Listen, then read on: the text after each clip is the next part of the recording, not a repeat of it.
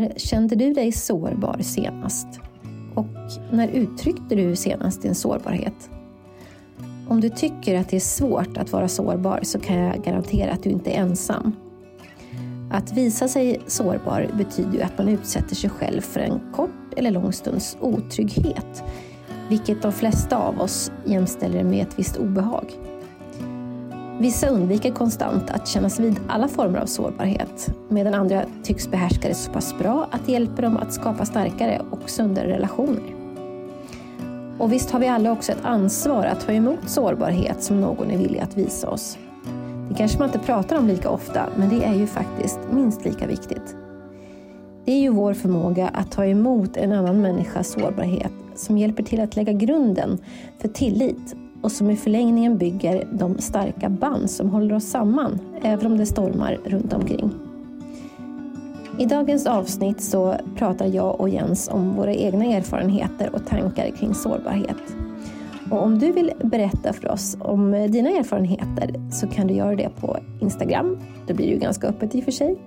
Men om du vill hålla det mer privat så är du varmt välkommen att skicka ett mejl till tvaosaligaandar.gmail.com. Välkommen till dagens avsnitt om sårbarhet.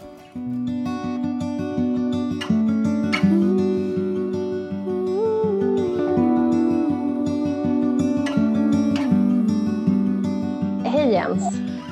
Hej Sara! Idag ska vi prata om eh, sårbarhet. Ja, och det är ett ganska laddat ord tycker jag. Sårbar. Mm. Ja, jag tänker att egentligen ordet sårbarhet är ju ganska talande för vad jag tycker att det är i alla fall. Eh, sårbarhet. Alltså det är ju ett läge när man känner sig eh, där, där, man riskerar något kanske. Eh, att såras.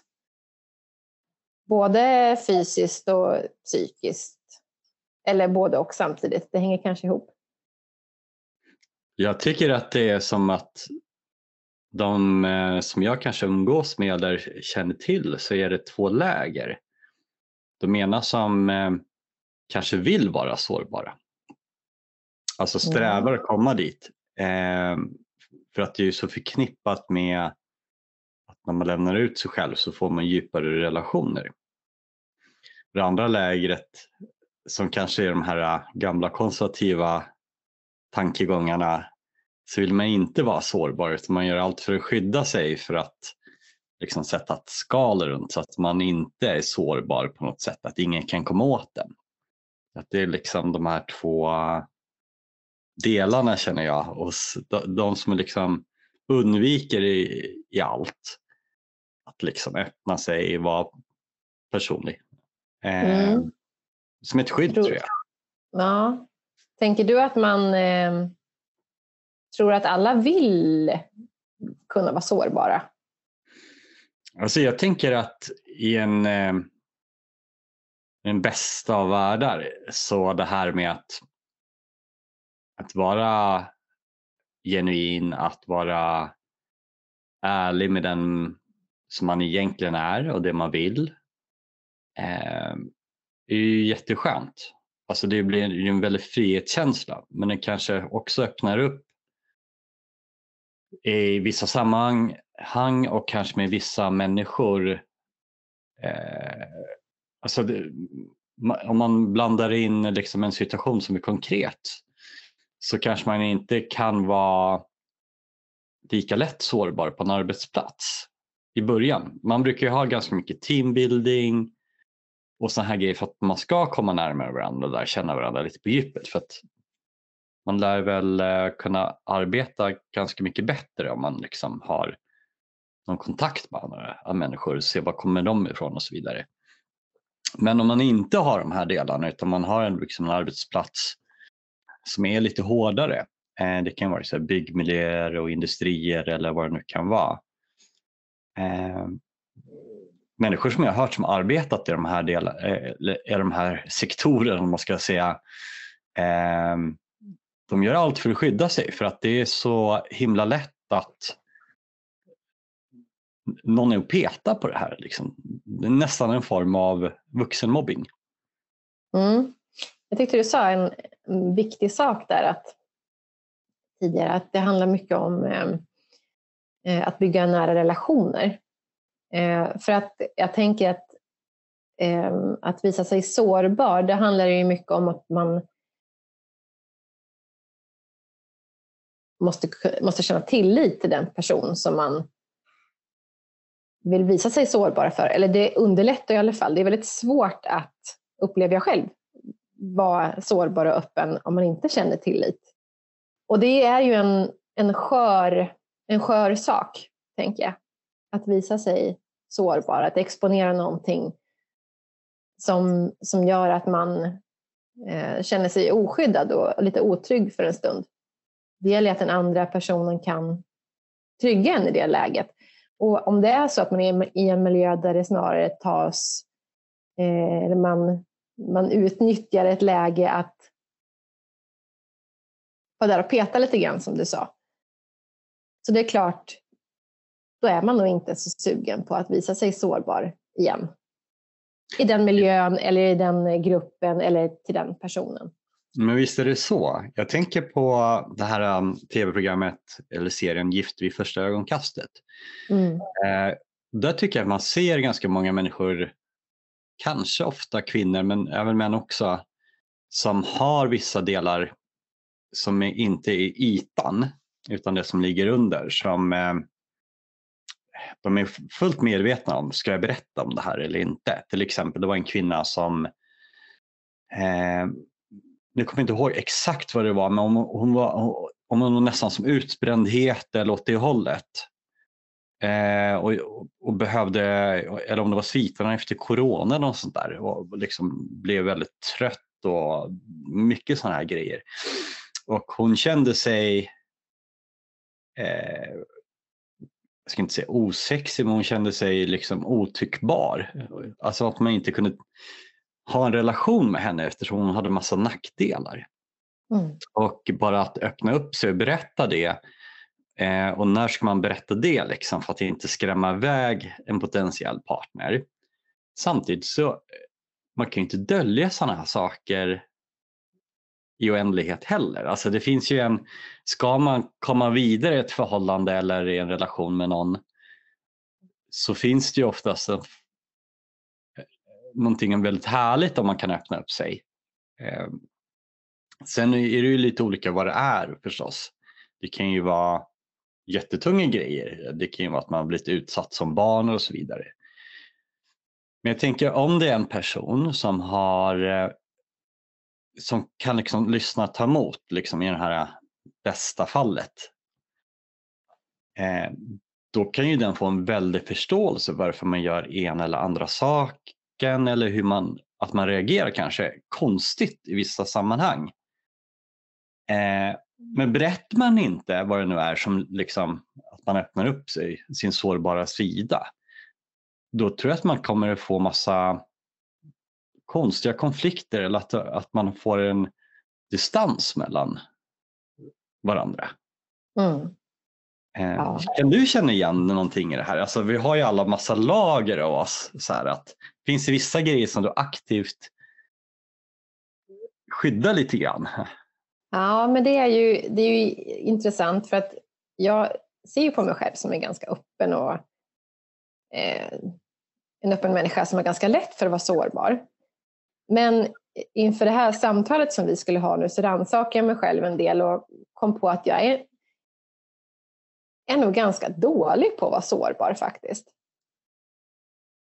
Eller jag, jag, jag kan ha väldigt, och då ska jag säga framförallt i kärleksrelation då, för att det är ju där um, jag har mina problem. ja, nu, du hör, nu skämtar jag bort det här.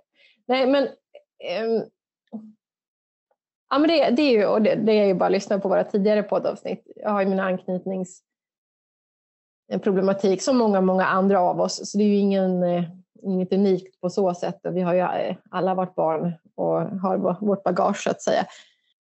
Um, Men ja, för att svara på din fråga, jag kan absolut känna igen det här. Jag tror att alla,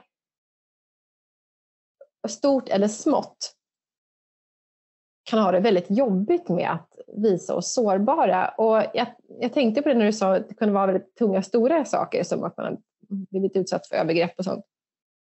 Jag vet inte egentligen vad som är lättast inom situationstecken. Något som är väldigt legitimt och som man förstår direkt att oj shit, det där vilken grej. Jag förstår att fruktansvärt att bli utsatt för en sån sak. Eh, och nu, nu, vill jag inte på något sätt liksom förminska jag, jag kan tycka nästan att det är svårare att prata om sånt som kanske är en bagatell för många. Men för mig är någonting väldigt känsligt och svårt. Ja, att det blir någonting som är viktigt hos dig men du kanske vet att andra inte tycker att Nej. det är viktigt. Så att säga. Nej, precis. Och då blir det så att man börjar, ja, men som till ett, ett exempel då.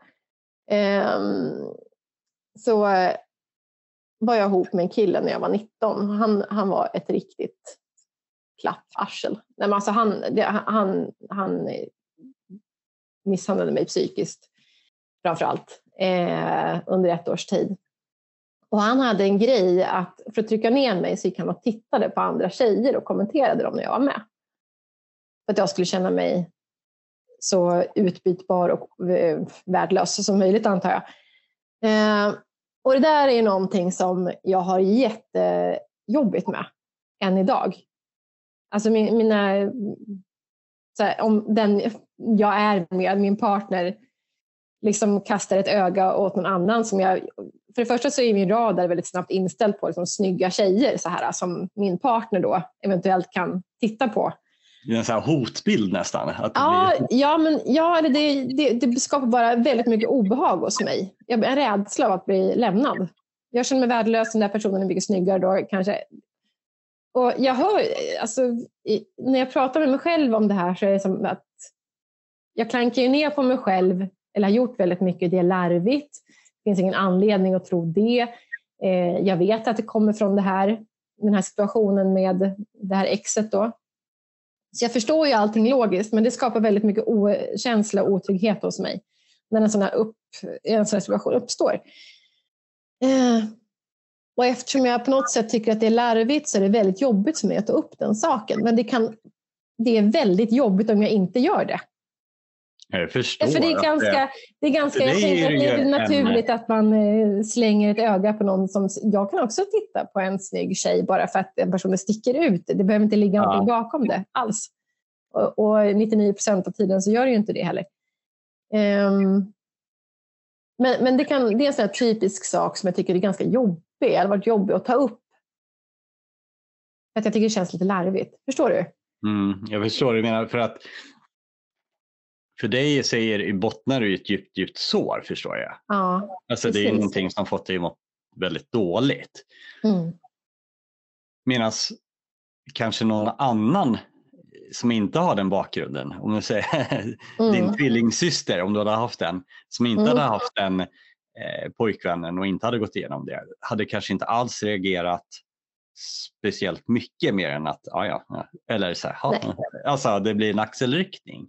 Mm. Och det tror jag att vi har, det är nog många som har någon, någon sån här grej, det kan ju vara kopplat till eh,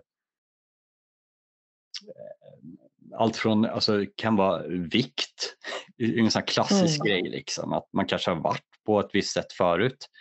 Eh, men det kan ju också vara, jag tänker så här i den manliga världen, eh, det här till exempel med att ha gått i terapi till exempel. Det är ju, bland vissa är det ju liksom helt okej, okay. ja men det har jag också gjort. Eh, och andra är liksom jättetabu. Liksom. Något från, eh, alltså man tänker så här, stämningar från 50-talet, att man är eh, vek eller liksom kan inte sitta där och böla. Liksom. Nej, men alltså det finns så, eh, så många delar som, som kan eh, eh, just kopplat till sårbarhet som är jättejobbigt att ta upp i vissa sammanhang med vissa människor.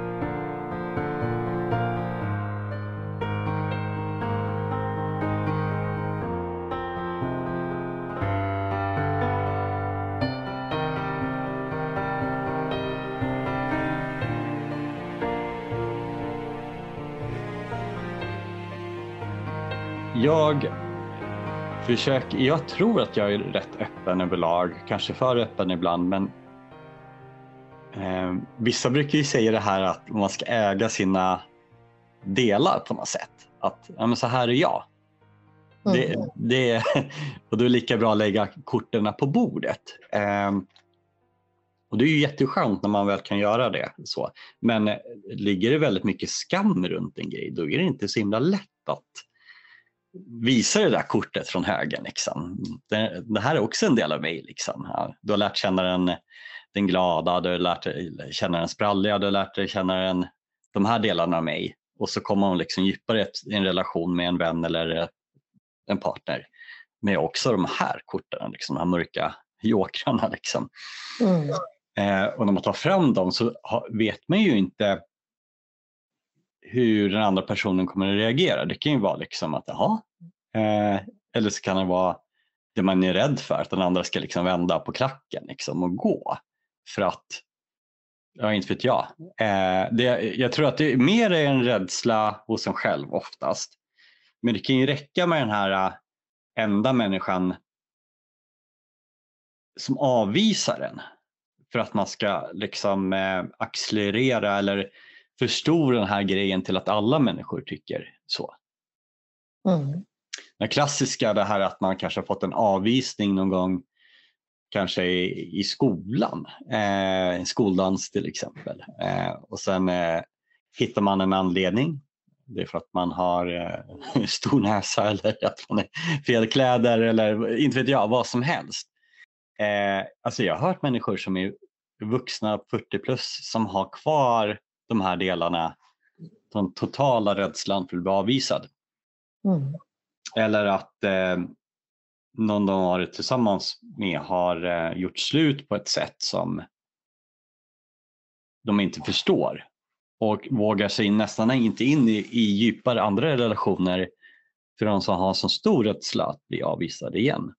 Att de kan liksom mm. inte gå in i en kontakt av rädslan av att, att den kommer brytas igen med, med den här nya kanske. Eh, den är nog också väldigt svår att öppna upp och förklara varför man har den här eh, rädslan för att bli lämnad till slut. Mm. Ja. ja, men det skapas ju väldigt mycket onödig, eller vad man nu kan kalla det, onödig sårbarhet ända från det att man, man formas ju av livet, tänker jag. Eh, så det kräver ju mycket, mycket mod att utmana de här delarna, men det kräver ju också att man umgås med människor eh, som kan möta det. Jag, jag gillar ju inte riktigt det här att man säger att allting bara ligger på en själv hela tiden. Så, ja, men du, du är bara din egen lyckas smed och hej och hå hit och dit. Liksom. Ja, förvisso, det, det är väl sant till viss del. Man kan ju välja bort sådana som inte hjälper en i livet. Men eh, man har ju också ett, ett ansvar liksom att förvalta andra eh, människor i sin närhet, eh, deras förtroende. För det, det är ju ett... Det kanske inte alltid är så lätt heller att ta emot någon som visar sig sårbar. Ja, menar, vad, ty, ty, vad, vad, tycker du? Tycker att det är, vad, vad man ska jämföra? Är det, tycker du att det är lättare att vara sårbar eller att ta emot någon som vill vara sårbar? Nej, men jag tror att det kan vara väldigt eh, så här, alltså för vissa är det någonting som ligger så det, det, det är en sån skada in, inuti som är gjord någon gång förut och så öppnar de upp och så tycker man själv kanske inte att det är så stor grej eh, av någon anledning men man måste ju ändå ta den här människan på allvar. Men det kan vara, här kan det ju bli lite svårt. Ja, men att någon säger att den är inte jag, kristen kanske och har en jätteproblematik med att komma ut mm. med den delen. Mm. Eh, och så säger jag, men för mig spelar det ingen roll så här, liksom vad du mm. tror på. Eh, att man inte bagatelliserar någon, någons komma ut med eh, när den öppnar upp sig. Eh, utan verkligen lyssna för vi har ju verkligen olika ryggsäckar. Ja. Men jag, jag, tror nästan för mig är det nog svårare att just det här med sårbarhetsdelen. Jag tror att så nitar som jag gått på i livet det så hjärnan signalerar ju väldigt starkt när man står för samma situation igen med en ny människa. Ja, förra mm. gången blev det inte så bra när jag pratade om den här delen eh, som har hänt eller någonting med mig.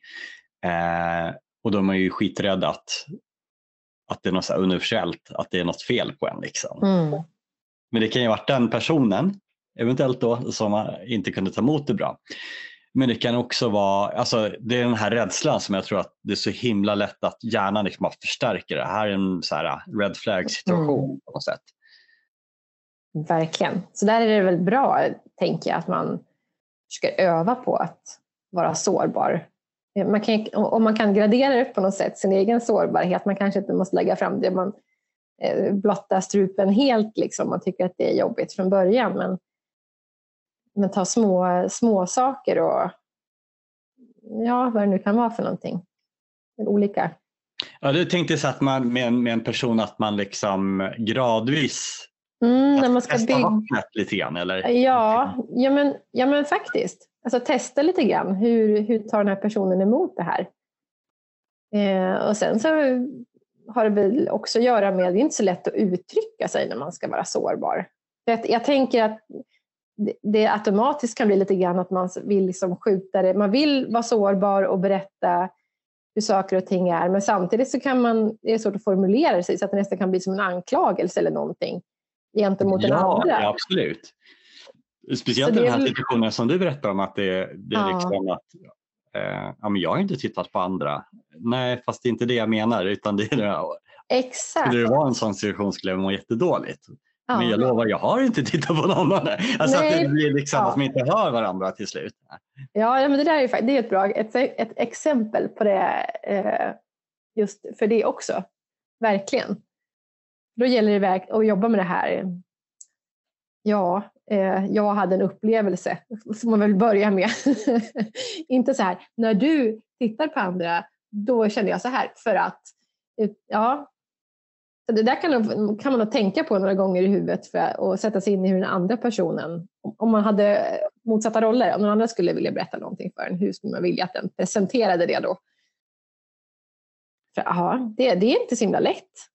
Nej, och, och situationen man gör i måste ju också vara rätt. Uh, alltså den andra personen, är den liksom stressad eller mm. i någonting eller så här, eh, då har den kanske inte möjlighet att ta in eller kanske egentligen inte hör mer än vissa ord och sen eh, så här, ja men det är bara ett hjärnspöke. Alltså att man, man kan få en mm. väldigt, medan personen kanske i en annan situation då skulle kunna ta emot det här väldigt mycket bättre.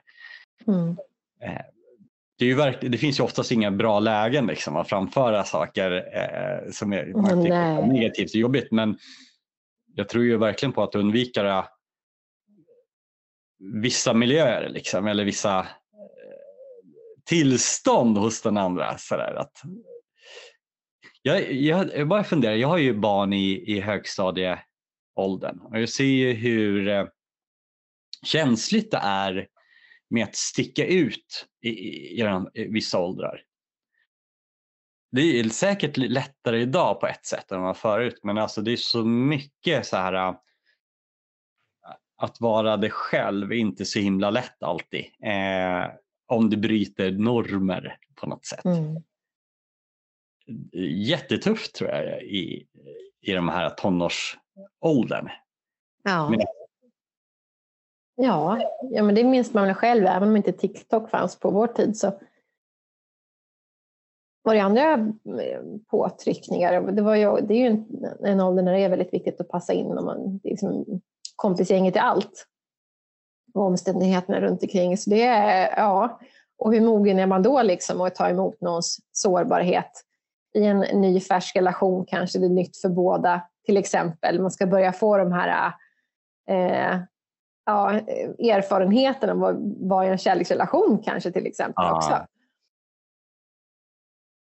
Och där ja. finns det ju kanske ännu större risk i, alltså i de här olika skolåldrarna att om du berättar någonting som du tycker är jättejobbigt och som kanske har varit jobbigt i ditt liv, eh, att det kan spridas vidare liksom, i någon mm. form av eh, vad ska man säga, det tar slut på något konstigt sätt eller en kompisrelation där någon liksom försvinner iväg lite åt något håll och sen skvallrar. Eh, ja. Och då har man öppnat upp sig eh, och så känns det som alla i närheten känner till någonting som är väldigt mm. känsligt. Mm. Det kan ju också vara på vissa arbetsplatser och sådär också. Eller i så. Eh, det här att få ett förtroende för någon, det, jag tror ju därför många har liksom någon så bästa vän eller någon som man har lättare att ta upp luren och ringa till när det är någonting för att man vet mm. att den personen kan ta emot saker och, och, och liksom prata runt om. Eh, det är ju inte så att man vill säga de här sårbara de, delarna till vem som helst i sin närhet.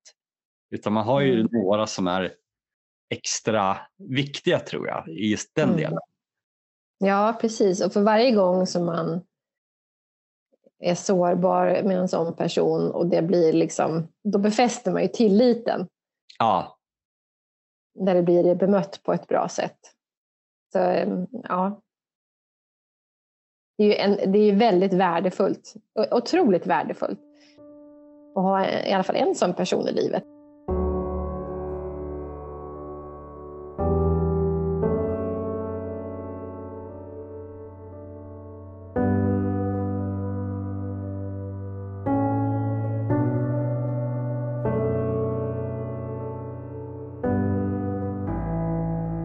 Här människorna som utsätts för eh, tunga saker tillsammans, vad det nu är. Någon, mm. Olyckor, krig, katastrof eller alltså någonting sånt binds ju tillsammans väldigt, väldigt hårt.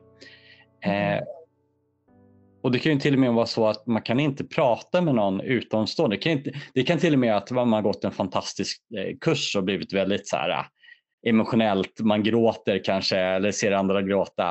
Eh, situationer som man kanske inte har på sin arbetsplats eller så, att man är väldigt emotionellt öppen. Mm. Och när flera stycken gör det i, likadant i en grupp så är det som att det stannar, man har delat en upplevelse tillsammans.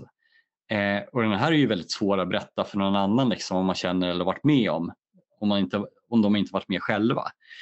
Eh, så jag tror ju att just att när man delar så blir det här eh, en upplevelse eller eh, någon, någon, form av resa som är extraordinär på något sätt så binder man sig själv till varandra. Det är bara vi som förstår det, vi har gått igenom det här, vad det nu är för mm. den här utmaningen eller vad det kan vara. Det är det som är den positiva delen med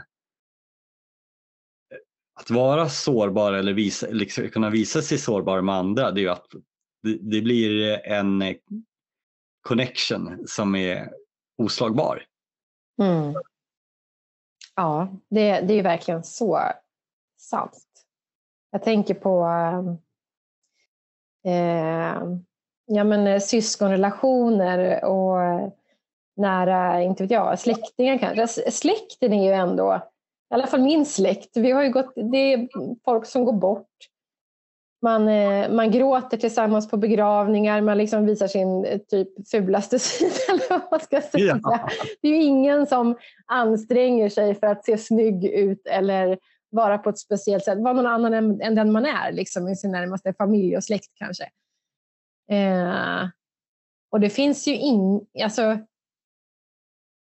det blir ju ett otroligt starkt lim mellan människor. Men då, sen finns det också de som väljer att ställa sig utanför det här ja.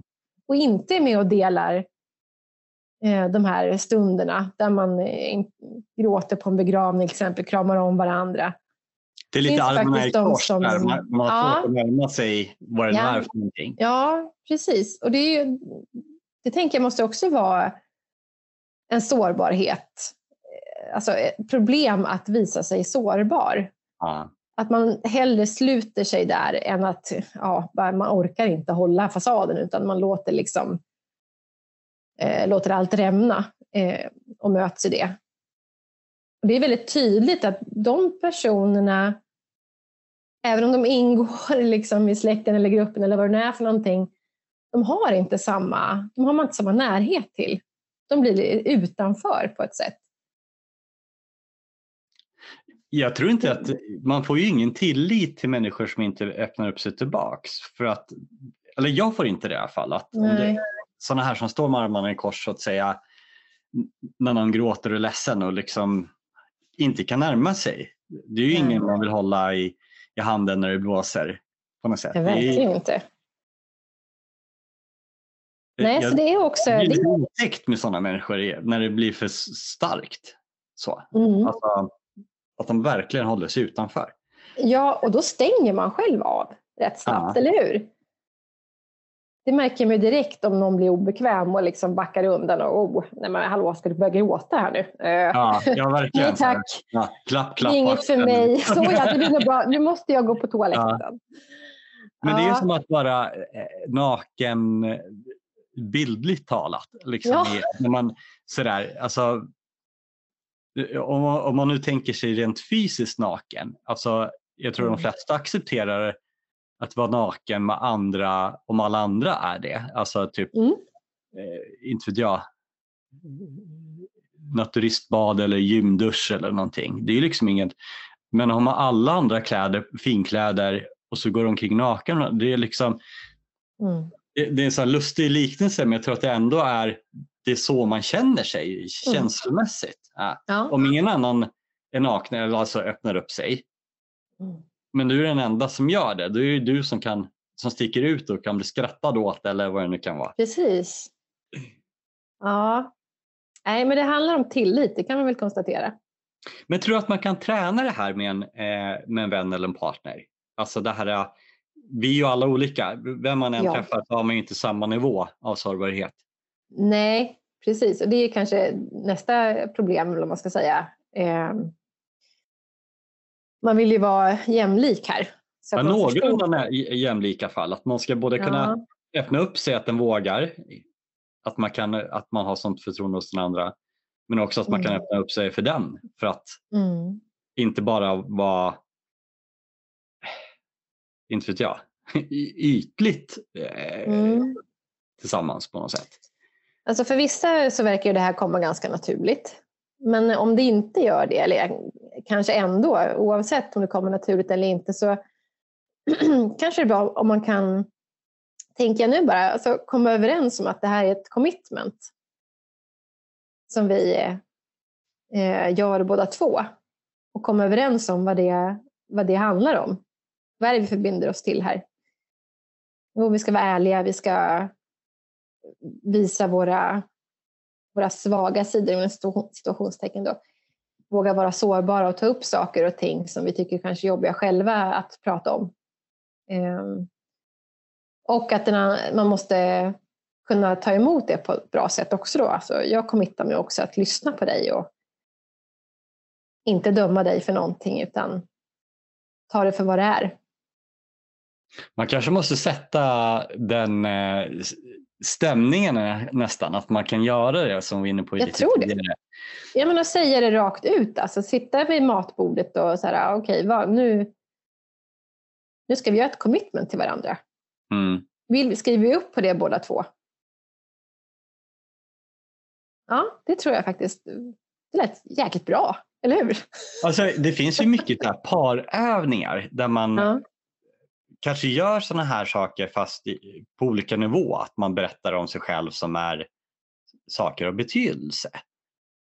Mm. Det, kan ju, det kan ju vara både saker som eh, har format en. Eh, någonting i sin bakgrund som kanske inte är så himla sårbart men det är en del av den man har blivit. Det ger en djupare förståelse. Det, jag tror ett bra steg in om man eh, berättar om sånt som har format en förut så kan det ju vara, det kan ju varit eh, ett år utomlands på college i Frankrike eller någonstans som har gjort att man har en, någonting med sig, alltså en del av en, den positiva ryggsäcken, men det är något som formar en. Att berätta sådana saker eh, för varandra ger en viss förståelse. Och det lägger liksom spelbrädet till att man kan fortsätta med sådana mera saker som är kanske jobbiga för en själv som också mm. har format den. Mm. Alltså det är, ett, det är ett steg in i liksom diskussionen Det är en jättebra idé. Det, ja. För det, det, det är nog svårt att bara gå in och droppa bomben, eh, om det är en bomb, Ja, det som känns som en bomb, utan att mjuka upp den andras emotionella sinnen att lyssna och ta emot. Ja, Att bara trycka upp, eh, jag är gay. Eh, jag vet inte. Du, vi måste säga, ja, ja, för det kanske till, det, det håsar upp stämningen också kanske Ja. lite grann. Så här, du, vi behöver sitta ner och prata, jag behöver berätta eller vad det Ja. är för någonting. Ja, men då, Det blir då liksom är det en här, större men grej än vad det- Det här är en katastrof. Den andra kanske tar Ja. emot och säger, "Ja, nu, nu tar det slut. Liksom. Nu ska vi ha jobbiga samtalet. Ja, Och det, det, det, det är inte en bra... Då hamnar ju någon på defensiven säkert direkt. ja, och sen så när man talar om det som är jättejobbigt för en själv så kanske den andra drar en lättnadens suck och jaha, det var bara det. Nej, men det var... Vad, vadå att det var bara det? Det är en jättestor grej för mig. Ja, det är lugnt. ja, Ja, men verkligen. nej, det kan nog bli mycket toast där. Så att, eh, det var väl bra. Det är en bra idé.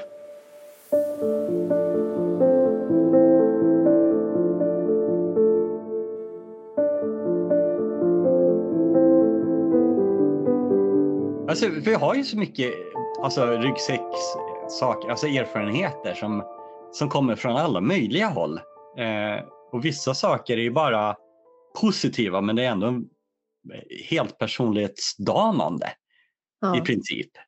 Ja. Och jag tycker allt det som gör att den andra förstår en bättre är ju egentligen, om den kan ta emot en väldigt, som du sa, ett limmande, ett bra sätt att fördjupa saker. Man får den här relationen som verkligen betyder någonting. Mm. Men Man vill inte det- ha en, liksom en ersättningsbar människa med en, Nej. en annan kropp. Liksom. Man har inte kommit Nej. längre. Så. Nej, så det är, vi, vi kanske inte ska dra ut på det här allt för länge. Vi kanske inte ska Nej, ha ett, ett, jag- ett jag timmes podd. Det, men det, man- att man tjänar på att vara, tor, att vara sårbar, det kan vi väl vara överens om. Att det är det som egentligen för oss människor samman på djupet. Alltså att man vågar vara sårbar och på så sätt, så sätt visa tillit till den andra människan. Men att det också är väldigt viktigt att kunna ta emot sårbarheten på ett bra sätt. Jag kanske aktivt tänka att, att när någon delar med sig att Mm. Vara verkligen eh, här och nu, verkligen lyssna vad som sägs och det som är, är mellan orden och mellan raderna på något sätt. För att det är oftast tufft för den som berättar att, att fånga Mm. upp liksom, vad är det den signalerar, vad är det som händer nu den här människan. Ja, jag ska Ja. bara öva på det här själv förresten. Alltså, det känns som när vi lyfter upp sådana här ämnen att, till medvetandet att det här är bra, en sån bra pusselbit att ta med sig kanske lite mer aktivt. Mm. Och jag tror att, jag vet att jag tidigare när andra människor har berättat saker för mig som de har tyckt har varit jobbiga, då har jag liksom försökt gå in i något så här, att jag ska lösa situationer för den människan. Ja. Eller trösta, så här, nej men, åh, ja, men det kommer gå över, det kommer kännas bättre. Det, det. Alltså, och jag har inte riktigt fattat så här, vad, vad grejen är med att bara lyssna. Men när jag har börjat jag har jobbat med det här för jag har förstått att det ändå är någonting med det där som är, Det som är, som är bra. Ja. Och då har jag ett knep för mig själv är så här att vad jag än tycker eller vill eller någonting så att jag lyssnar på den här människan. Alltså den versionen jag får till mig det är den personens sanning. Mm. Och då behöver inte jag liksom lägga på mina egna Eh, erfarenheter eller någonting, att det inte är så farligt eller det inte är, jag dömer inte eller så här. Jag behöver liksom inte försöka lösa någonting utan säger den här personen att det här är jättejobbigt för mig, ja, då är det jättejobbigt för den personen. Det, det måste jag bara acceptera. Jag kanske inte förstår, men jag kan i alla fall acceptera att så här är det för den människan. Svart och vitt, jag behöver liksom inte fundera över det hur, hur jobbigt det är. Det, säger den personen det, då är det det. Och då får jag bara köpa det. Liksom. Alltså, jag har förenklat det- saker och ting väldigt mycket för mig Ja. när jag ska förhålla mig till vad andra människor berättar för mig. Det är fruktansvärt att få människor som kommer med förmaningar när man öppnar upp sig. Ja. Öppna upp sig helt, eh, som är helt färgade av deras världsbild och erfarenheter och kanske inte ens har med saken att göra. Alltså det är så Ja. att man vill liksom bara skrika rakt ut och gå därifrån ibland för att Mm. det är som att en människa inte hör och lyssnar då. Nej, precis. Och det Man behöver ju också vara... bara lätta på trycket ibland, att bara berätta. Mm. Att det inte är en så stark spänning inom, inom sig själv tror jag. Det, att det, det är en Mm. del av att berätta någonting, det är att, att du kan liksom slappna av mer efteråt. Så här, för att innan du har verbaliserat det så är det liksom den här spända känslomuskeln liksom, som bara ligger och Mm. vibrerar. Och sen efteråt så, och så kanske man gråter eller vad det kan vara. Ja, precis. Och även om det kanske i många fall är med goda avsikter den här män- andra människan då försöker att lösa eller vad man gör för någonting så, så blir det ju inte alltid så bra. Det kanske är bättre egentligen att ställa frågor som mottagare av någons sårbarhet. Hur kändes det för dig och hur har du jobbat med det? Eller Ja. vad kan jag göra för dig? Eller eh, finns det någonting jag kan hjälpa dig med? Den tror jag är jättebra. Den ska jag ta med mig. Mm. Gör det Jens. Ja. Vad intressant samtal.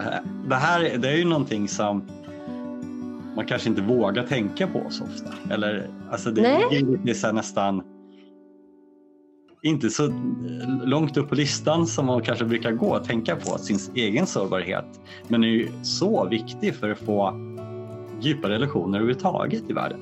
Man, Mm. Ja, man kanske inte funderar så mycket på det på djupet egentligen. Ja. Det är mer bara så här, ja det är bra att kunna vara sårbar. Ja, men vad innebär det egentligen? Och vad får det för konsekvenser om man inte övar lite på det, ja. tänker på det? Ja, Ja, det var allt för oss idag. Eh, Ja. Jag hoppas att det har satt några nya tankar eller att det har lyfts upp någonting till medvetandet till nästa samtal som jag har med din partner. ja precis. Jättebra. Ha nu en, eh, en härlig helg allihopa. Och du med Jens. Hej då! Hej då!